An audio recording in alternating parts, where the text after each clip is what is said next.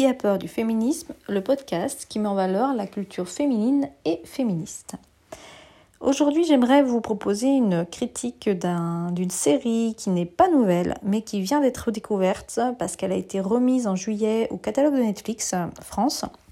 Il s'agit de The Fall, une série en trois saisons, une mini-série en quelque sorte, en trois saisons, euh, trois saisons de six épisodes, euh, qui développe une intrigue autour d'un serial killer qui ne s'attaque qu'à des femmes et qui est traqué par euh, une, euh, une, enquêtrice qui est une femme.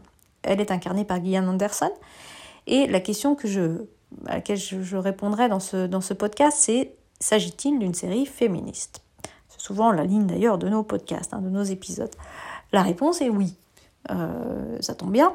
Euh, pourquoi? Parce qu'en fait, cette série qui euh, a été réalisée dans les années 2010, 2011-2012, il me semble, donc avant MeToo, est une série qui non seulement met en avant les femmes au sein de la police, ça se passe à Belfast, en Irlande du Nord.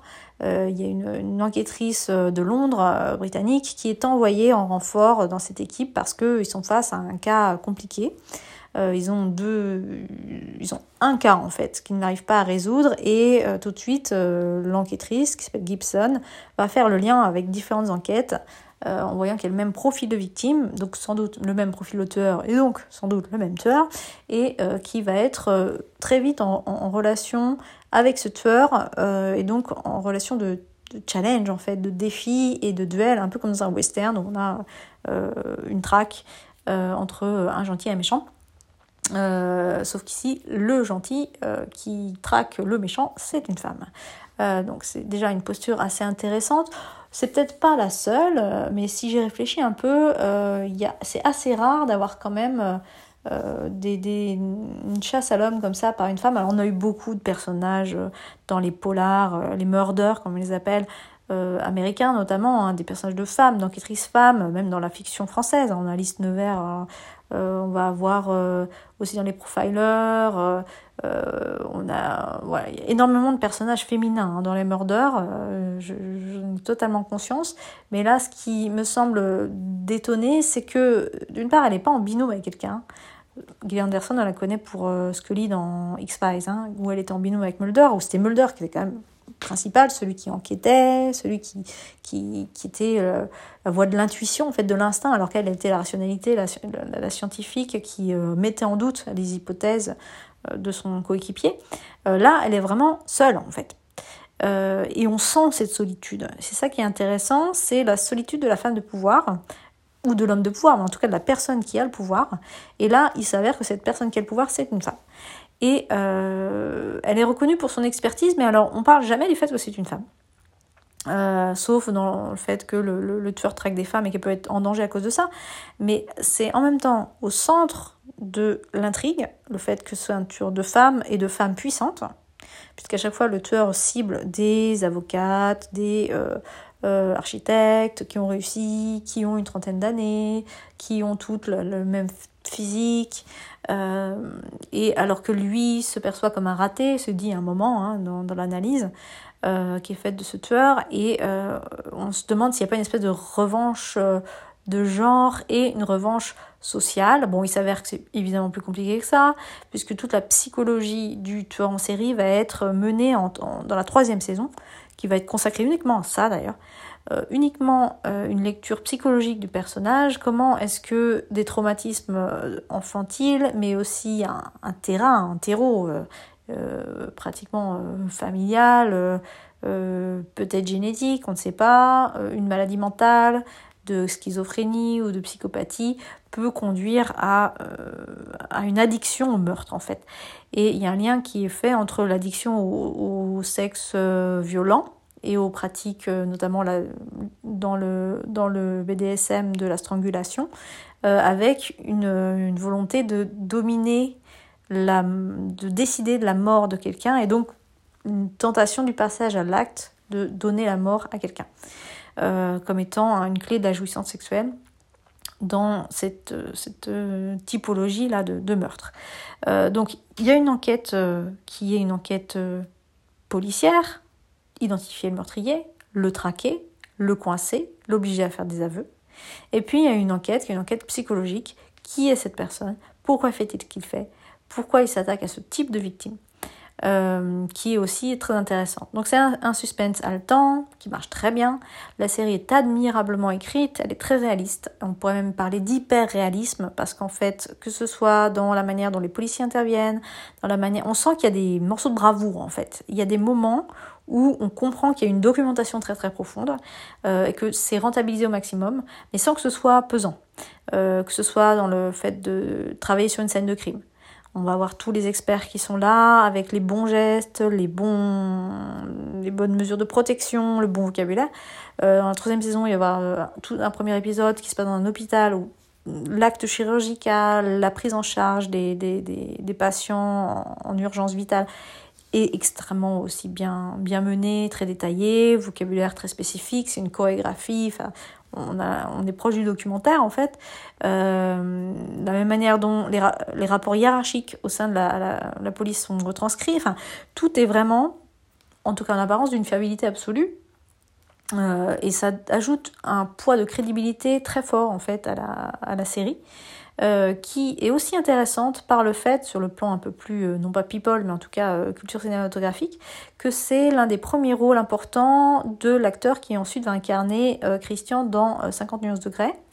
Euh, qui est tout autre type de, de, de, production audiovisuelle, qui est plutôt du côté de la romance.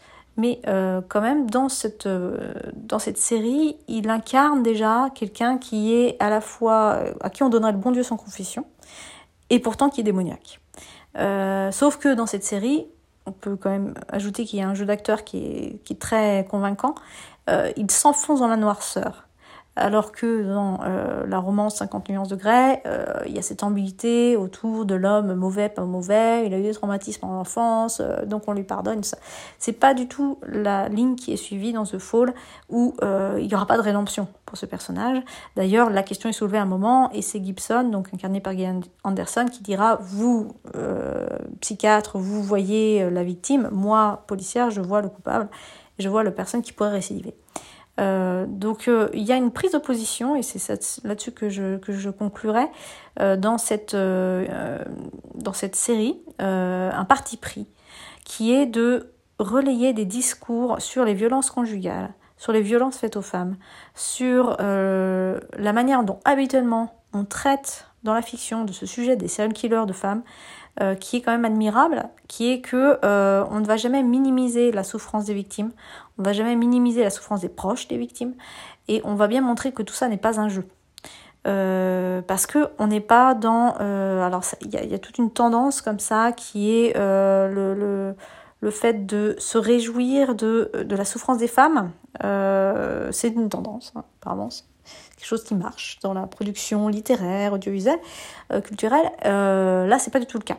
Euh, on n'est pas en position de voyeurisme. En tout cas, c'est quelque chose qui est évité autant faire se peut.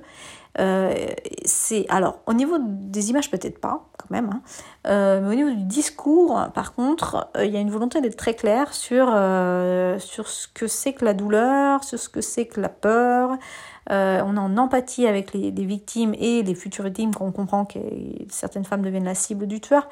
On a une empathie pour la femme du tueur, pour les enfants du tueur, et on n'a aucune empathie pour le tueur. Alors même qu'il n'est pas toujours euh, détestable, hein. il y a des moments où il est euh, psychologue, il, il, aide des familles en deuil et tout ça, mais le, discours est très clair en fait, le fil narratif est très clair, et euh, ça rend la série, euh, qui est pourtant très dure hein, sur le plan euh, psychologique et, euh, et visuel, euh, il y a des scènes qui sont quand même difficiles à soutenir, pourtant elle, ça la rend acceptable en fait, sur le plan moral, sur le plan émotionnel, parce que on n'est pas, c'est pas racoleur. Et ça, c'est quand même un, grand avantage. Et puis le dernier point, c'est qu'il y a quand même des morceaux aussi, euh, non pas de bravoure là, mais de rhétorique de la part du lieutenant Gibson, donc Gillian Anderson, sur ce qu'est euh, la peur des femmes face aux hommes, euh, la puissance physique, sociale des hommes. Elle cite notamment Margaret Atwood sur euh, les hommes ont peur que les femmes les humilient, les femmes ont peur que les hommes les tuent.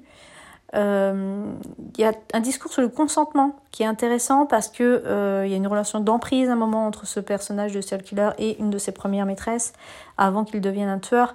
Et, euh, et ce discours sur, euh, sur l'emprise et sur le consentement est très actuel maintenant, où on avec le mouvement de libération de la parole, où ce sont des sujets qu'on a, a accepté de regarder en face. Il y a déjà ces sujets-là dans The Fall, euh, donc 3-4 ans avant l'affaire Weinstein. Et en ce titre, c'est aussi quand même admirable. Et puis il y a ce personnage de Gay Anderson qui est absolument incroyable. C'est une femme qui, alors, elle n'est pas une femme euh, aux mœurs légères, etc. On voit quand même sa difficulté à être une femme libre, qui peut avoir des aventures euh, sans que ça affecte sa vie professionnelle ou, la manière dont les autres l'aperçoivent, parce qu'on comprend très vite, euh, enfin ses, collègues et, tout, et ses supérieurs comprennent très vite qu'elle n'a bah, pas d'attache et que elle est assez libre dans sa manière de, de séduire et d'avoir une vie sexuelle. Et en même temps, ça lui revient quand même comme un manque dans la tête, quoi. Donc euh, et ça, c'est plus une volonté de, témoigner d'une difficulté pour une femme encore aujourd'hui, dans les années 2010, euh, à être une femme euh, libre dans la perception qu'en ont euh, les autres, plutôt que d'une condamnation de la, part des scénaristes ou, ou, des réalisateurs ou de la série. Quoi.